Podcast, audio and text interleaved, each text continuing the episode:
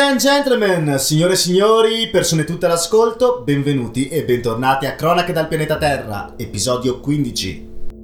Certo, è vero, siamo in una situazione novembrina, è autunno, tardo autunno, fa freddo, piove, insomma gli animali vanno in letargo così va in letargo anche la nostra politica, però veramente non sta accadendo assolutamente nulla se non, come detto nella scorsa puntata, dei piccoli movimenti nel sottobosco politico, movimenti che chiaramente ehm, sono il presagio di qualcosa che sicuramente arriverà, di qualcosa che sorprenderà come al solito le narrazioni politiche italiane, però al momento diciamo che la situazione è assai bloccata. Allora, eh, settimana scorsa parlammo di questo accordo tra leader, di questa narrazione tra leader che si stava sviluppando, lanciata da, da Enrico Letta e questa, diciamo, questa tregua sta prendendo forma. Eh, si vuole dialogare quindi prima sul bilancio tra tutti i partiti della maggioranza, eh, per poi insomma continuare questo dialogo, continuare questa concordia, almeno a parole, anche per quel che riguarda le elezioni del capo dello Stato. E, ehm, mh, convergenza eh, accordo, tregua, possiamo dire, abbassamento dei toni, ehm, che vede chiaramente presente eh, anche eh, Giuseppe Conte, un Giuseppe Conte che appoggia l'idea di Enrico Letta, ma come detto settimana scorsa Conte vorrebbe ragionare anche eh, sulle riforme costituzionali per far sì che insomma al paese venga garantita una maggiore governabilità. E, ehm, mh, perché eh, è uscito fuori Conte con questa storia? Essenzialmente settimana scorsa non abbiamo abbiamo parlato in maniera approfondita, essenzialmente Conte ha detto durante varie interviste che ha tenuto nei giorni scorsi, ha detto che bisogna essenzialmente limitare lo strapotere dei piccoli partiti dicendo che eh, sia Enrico Letta sia Silvio Berlusconi hanno diciamo esperienziato le pressioni eh, e il coltello dalla parte del manico dei partiti piccoli nei confronti dei partiti grandi non ci vuole di certo un analista politico, eh, diciamo, d'eccezione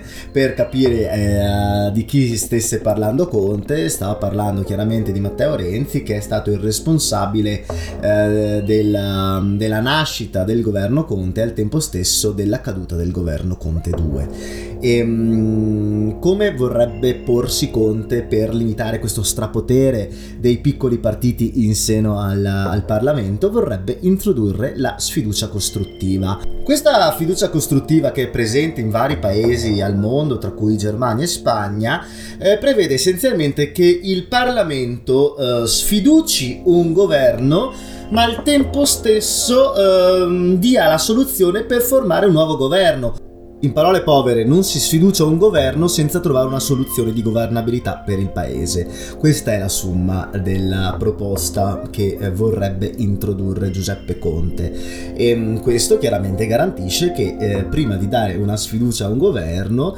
il Parlamento abbia già delle soluzioni per garantire la governabilità dello Stato. E ehm, in tutto ciò, parlando di dialoghi fra leader e di situazioni, diciamo, eh, leggermente noiose dal mio punto di vista, che eh, come ben sapete prediligo il caos,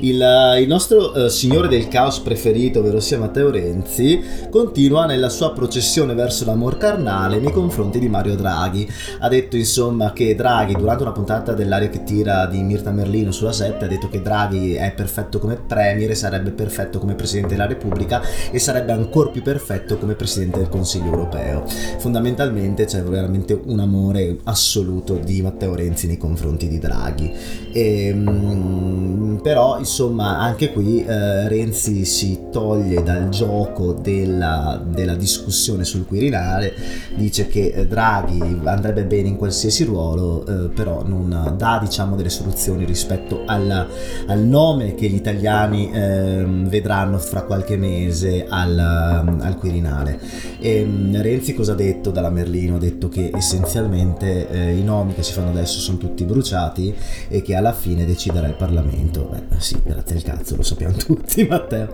Comunque, poi mh, l'altro Matteo, il Matteo del Capiton, Matteo Salvini, si è detto pronto e disposto al dialogo. Eh, come detto la volta scorsa, ha detto che Salvini ha detto che insomma lui aveva già proposto di eh, dar vita a questo dialogo ancora mesi mesi or sono, però insomma adesso è pronto, è aperto al confronto anche se sta cercando in tutti i modi eh, di dare il tutto per tutto per sabotare il reddito di cittadinanza, cercando invece convergenze eh, verso la uh, cancellazione delle, delle, cartelle esatoriali eh,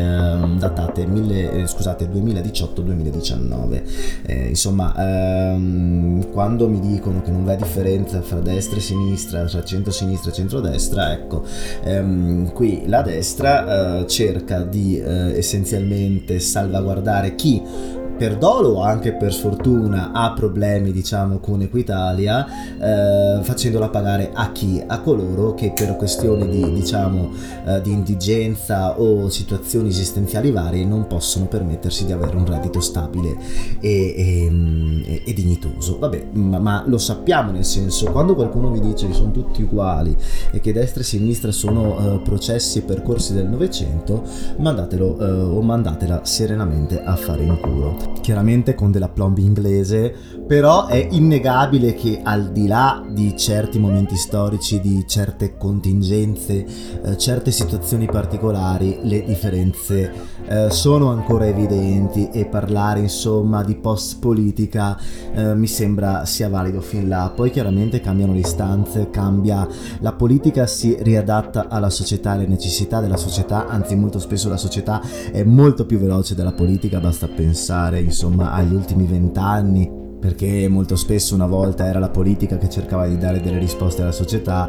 adesso è la società che arriva prima alle risposte, alle risposte prima della politica e la politica che latita nel approvare o nel coordinare le risposte. Pensiamo semplicemente a questioni come i diritti civili, nel senso cose che, di cui abbiamo discusso più e più volte all'interno di questi, di questi racconti. Eh, sta di fatto che comunque torniamo a noi, torniamo diciamo alla, alla parte di narrazione principale, mm, parliamo di leader nuovamente. Eh, nei giorni scorsi c'è stata la pre- presentazione del solito libro natalizio di Bruno Vespa, cadenza annuale, classico, esce sempre in questo periodo e fa il botto in libreria. Io non ho mai letto uno, non ne ho mai acquistato uno, ehm, però sono sicuramente dei libri che colpiscono il lettore. Io non, non ce la faccio, Bruno Vespa mi, sa, mi fa salire proprio l'orticaria, però quest'uomo ha quasi 80 anni, eh, va avanti mh, mm, a fare la carriera di giornalista e presentatore da decenni,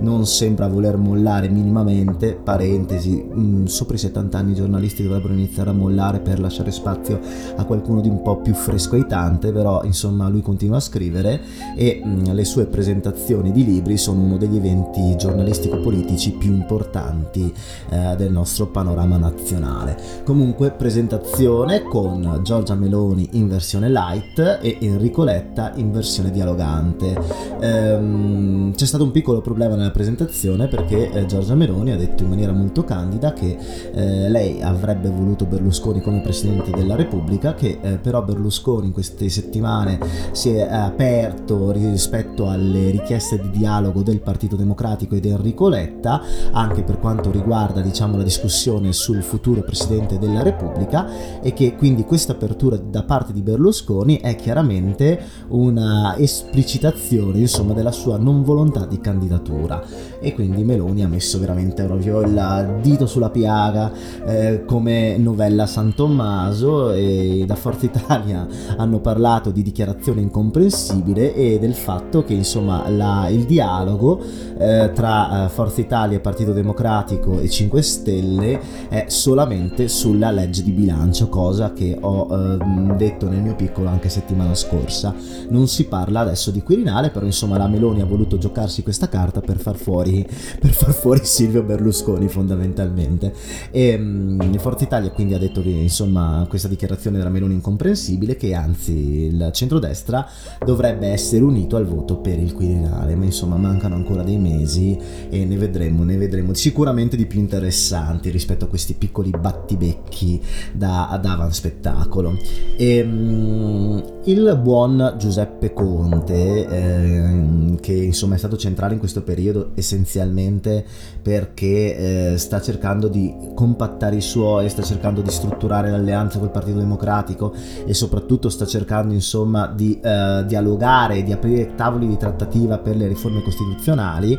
eh, Giuseppe Conte è incazzato nero, eh, proprio forse questa è la notizia forse un po, più, un po' più importante della settimana perché vi sono stati i rinnovi dei direttivi dei giornali eh, della RAI. Ehm, ci sono stati quindi le nomine del comparto radiotelevisivo, insomma della TV di Stato. E um, ogni volta che ci sono queste nomine eh, da parte dell'amministratore delegato della RAI vi è il caos perché i partiti urlano da anni che essenzialmente la TV di Stato deve essere lontana dai partiti, che la RAI deve essere indipendente, ma si finisce che si arriva sempre a nomine in qualche modo cala- calate dall'alto, ehm, che vengono in qualche modo spinte dai partiti stessi e si distribuisce, si lottizza questo potere come il pane a Gerusalemme attorno al, 30, al 30 d.C., ecco, il pane distribuito durante una cena, non so se ricordate. Comunque sta di fatto che il TG1, che è il telegiornale più ascoltato d'Italia, più visto d'Italia, è andata a Monica Maggioni, che è stata ex presidente della, della RAI, di, di Rai 1, ex eh, giornalista inviata di guerra, ehm, è la prima donna in realtà a dirigere il, uh, il, TG1, prima donna nella storia della televisione italiana, quindi applausi a Monica Maggioni,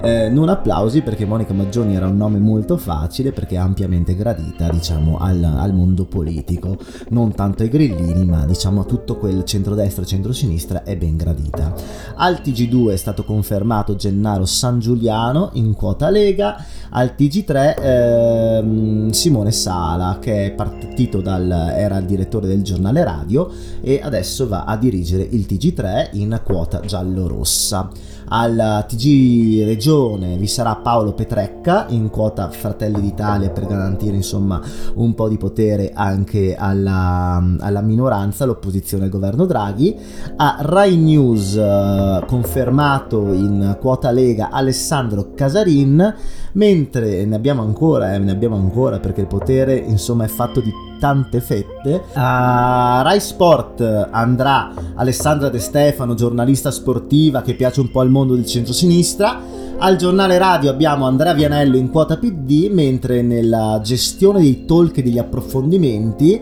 eh, abbiamo Mario Orfeo che passa dal TG3 a questa nuova casella. E, ehm, qual è il problema di questa lottizzazione? È che eh, Giuseppe Conde si lamenta, dice che questa spartizione non, uh, non, ha visto coinvolti i 5 Stelle, che sono la prima forza uh, di maggioranza relativa in Parlamento, che sono una forza fondamentale per il governo Draghi, e um, il Partito Democratico, secondo le voci del Sottobosco, aveva inteso queste nomine insomma, eh, come condivise, come nomine vicine all'alleanza giallorossa, ma Conte non è dello stesso avviso e quindi ha dichiarato il, lo stop totale a comparsate, dichiarazioni e interviste e partecipazione anche ai talk eh, da parte dei parlamentari eh, in RAI, quindi i parlamentari 5 Stelle non potranno presenziare in RAI, invece v'è la libertà totale mh, eh, rispetto ai grillini di partecipare a programmi Mediaset, la 7 o anche libertà totale nei social.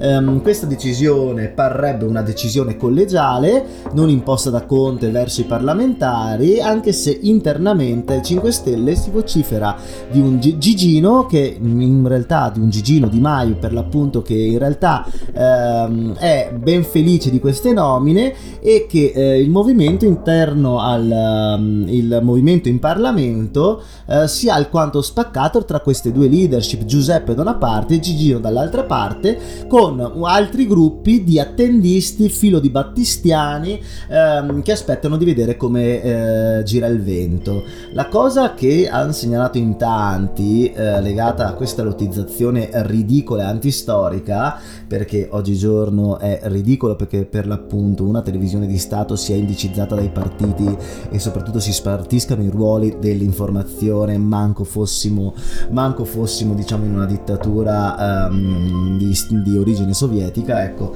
la cosa che fa più ridere è che sembra um, che queste nomine siano, stato, siano state in qualche modo approvate anche dall'alto, approvate ovvero sia da chi? Da, da Mario Draghi. Ed è vero che Mario Draghi è essenzialmente il uh, Deus ex machina rispetto a tutto ciò che avviene al momento in Italia, è vero che Mario Draghi è stimato, bipartisan e così via, um, però vedo come grave per l'appunto il fatto che il Presidente del Consiglio nel 2021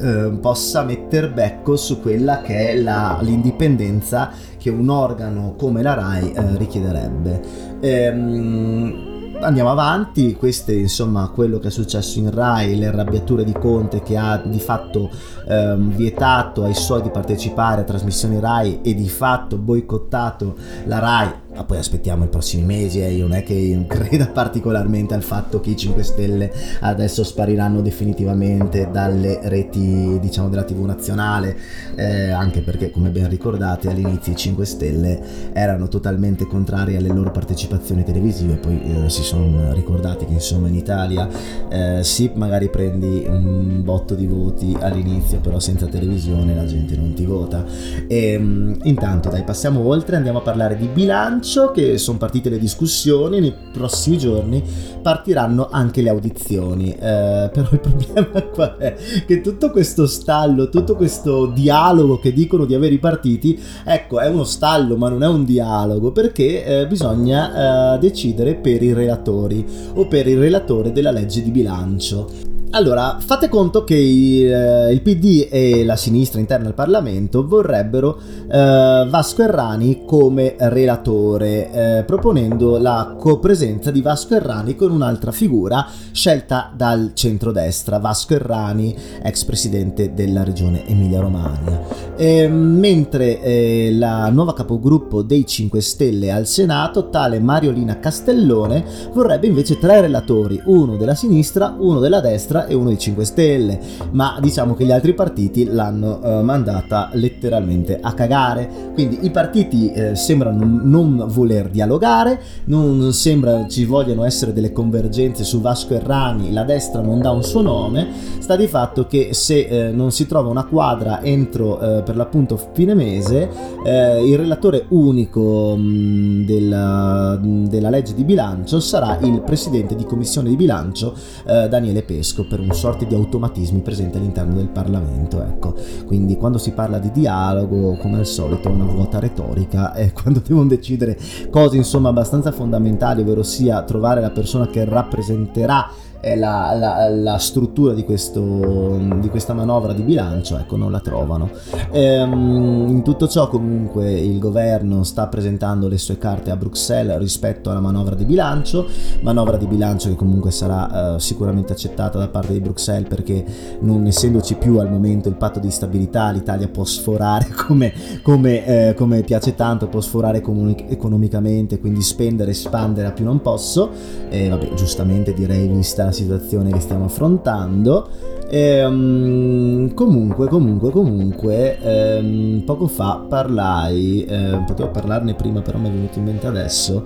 Parlai della proposta di Conte di lavorare assieme agli altri partiti per uh, portare avanti delle riforme costituzionali per garantire, insomma, più, um, più governabilità al paese. Ecco, proprio in questi giorni il governo Draghi è andato sotto due volte al Senato. Non c'era fiducia chiaramente, quindi nessun rischio per il governo, eh, anche perché si parlava di, insomma, di, una, di, di, emendamenti riguardanti la capienza negli stadi, eh, nei palazzetti, si parlava essenzialmente di, mm, di cosette, cosette come l'età di pensionamento dei medici, non me ne vogliono i medici all'ascolto, sia chiaro, però non è che sono eh, diciamo delle riforme strutturali che cambiano le, eh, la narrativa futura del nostro paese. Si parlava di stadi, di pensionamento dei medici e di autobus turistici, nel senso non, non erano cose fondamentali, però insomma il governo Draghi è andato sotto e la destra governativa Forza Italia e Lega hanno votato assieme a Italia Viva eh, un provvedimento di Fratelli d'Italia, quindi insomma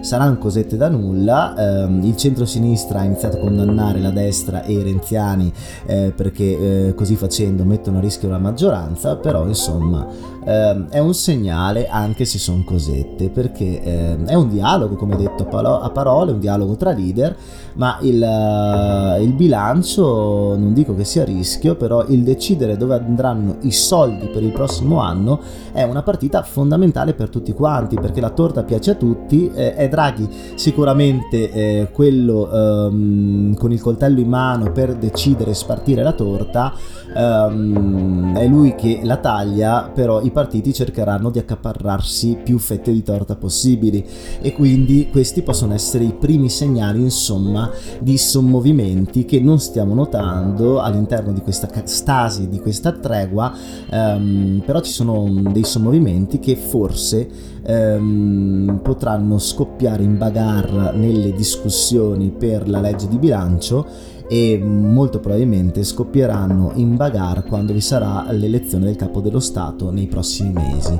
Quindi anche qui mi verrebbe da dire, è il solito caos prima della tempesta, proprio la solita narrazione all'italiana? Ehm, nel mentre, nel mentre, tornando al discorso destra e sinistra, nel mentre è passato eh, l'assegno unico per i figli, una manovra voluta dal governo che va a sostenere in maniera diretta le famiglie con figli a carico fino ai 21 anni. Una manovra chiaramente criticata da chi? Criticata dalla Lega che sottolinea come sia insensato eh, sostenere il reddito di famiglie di immigranti reside- residenti in Italia da soli due anni. Perché giustamente, giustamente, no adesso veramente io mi sto incazzando, perché i migranti oltre a rubarci le donne, a rubarci il lavoro, ci rubano anche l'assistenzialismo, porco cane, no? Cazzarola. No, eh, vabbè, eh, cosa bisogna dire alla Lega ragazzi? Io non, non, non, non so come come, come pormi. Però, mm, ecco, anche qua, diciamo, uh, questa non è una cosa da destra nazionalista. Sì, la destra e la sinistra esistono, inutile, inutile girarci attorno. Comunque, comunque, comunque, eh, differenze in seno anche a come vogliono essere, diciamo, um, stanziati gli 8 miliardi di euro che il governo vuole tagliare da IRPEF e IRAP per, diciamo, aumentare la liquidità degli italiani. E, um, il Partito Democratico vuole essenzialmente il taglio delle imposte, dirette e indirette che siano, per far sì che i lavoratori abbiano più, diciamo, liquidità nelle loro buste paga. I 5 Stelle vorrebbero essenzialmente una cosa un po' più light, semplificando con tagli trasversali su quel che è l'IRPEF, mentre Forza Italia vorrebbe delle riforme sull'IRAP, che sono le, le tasse regionali presenti all'interno delle buste paga. E, mm, mentre la Lega, la Lega cosa vorrebbe? Vuole il taglio delle tasse alle partite IVA. Anche qua potete effettivamente vedere quali sono le posizioni politiche del, di questi partiti. Il centrodestra più vicino chiaramente al mondo dell'impresa e del libero professionismo, il centro-sinistra più vicino al mondo dei lavoratori. Almeno mm, la sto semplificando, sia chiaro, però è per ehm, sempre sottolineare quel calco che ho detto prima che le differenze eh, novecentesche esistono ancora, esistono ancora. Comunque vi sono delle posizioni assai diverse in seno alla maggioranza. Io ehm, per quanto riguarda per l'appunto la legge di bilancio e tutti, tutti gli investimenti che verranno, ehm, che verranno portati avanti, allora io direi di chiudere con il solito sondaggino della settimana. Ehm, allora, eh, sondaggi di SVG che come detto settimana scorsa eh, è molto vicino, diciamo, tende a sopravvalutare un po' la forza del centro-sinistra. Eh, comunque, Partito Democratico, eh, primo partito col 20.3% di consensi, seguito da Fratelli d'Italia che è praticamente attaccato al 20.2%. Ultimo gradino del podio come settimana scorsa la Lega di Matteo Salvini al 18.6, mentre giù dal podio il, uh, i 5 Stelle, i 5 Stelle con il 16.1. Uh, eh, nel mondo della sinistra i Verdi rimangono al 2.1, mentre c'è una crescita per sinistra italiana al 2.5 e Articolo articolo 1 eh, al 2,4. Ehm, al centro eh, più Europa è all'1,9, Italia Viva al 2,2, quindi tutte e due al 2%, mentre Azione eh, doppia entrambi i partiti di centro e si colloca al 3,9. Ehm, a destra, a destra mi sono dimenticato di Forza Italia, quinta compagine a livello proprio di voti secondo i sondaggi, che è attestata al 6.9%. Quindi la situazione è essenzialmente molto simile a quella della, della settimana scorsa. Um, partiti che appoggiano il governo Draghi sono assieme al 74,5% dei consensi, centrodestra uh, unito è al 45,8%, il centro-sinistra con 5 Stelle, Partito Democratico e eh, Articolo 1 è dato al 38,8, mentre il centro, formato da Azione, da Italia Viva e da Più Europa, si attesta all'8%, quindi potrebbe, come detto settimana scorsa, essere l'ago della bilancia per quello che sarà il, il futuro del paese a livello di Parlamento e di governo. Ehm, visti così, visti così, comunque se il Partito Democratico riuscisse a coinvolgere forze di sinistra che non appoggiano il governo Draghi, ma con le quali governa a livello territoriale e così via, ecco molto probabilmente ehm, questa differenza di, 7, di 6 punti percentuali, 7 punti percentuali potrebbe assottigliarsi, quindi chi vivrà vedrà, eh, io sono ancora convinto che comunque si andrà a votare ben distante perché ehm, la situazione, la contingenza storica nella quale siamo non ci permette eh, troppi sbalzi politici e quindi questo Draghi dal mio punto di vista continuerà tranquillamente fino al 2023, però magari mi sbaglio. Ladies and gentlemen, signore e signori, persone tutte all'ascolto, grazie per la vostra solita presenza in questa puntata eh, non particolarmente vivace ed emozionante. Si parla essenzialmente di nomine e di dialoghi eh, nel sottobosco politico, però non tutte le settimane possono essere super interess- interessanti eh, nell'universo italico. Eh, brodo primordiale di Luca Digi dalla Gasperina at Digibagigi sull'Instagram che è colui che per l'appunto ha realizzato eh, la, il nostro substrato musicale Uh, Michel Bortoluz, parole, opere, omissioni. Trovate le cronache del pianeta Terra su Instagram come cronache del pianeta Terra e invece pillole del pianeta Terra è su Facebook. Molto bene, ci rivediamo nei prossimi giorni con la puntata sugli esteri. Aide!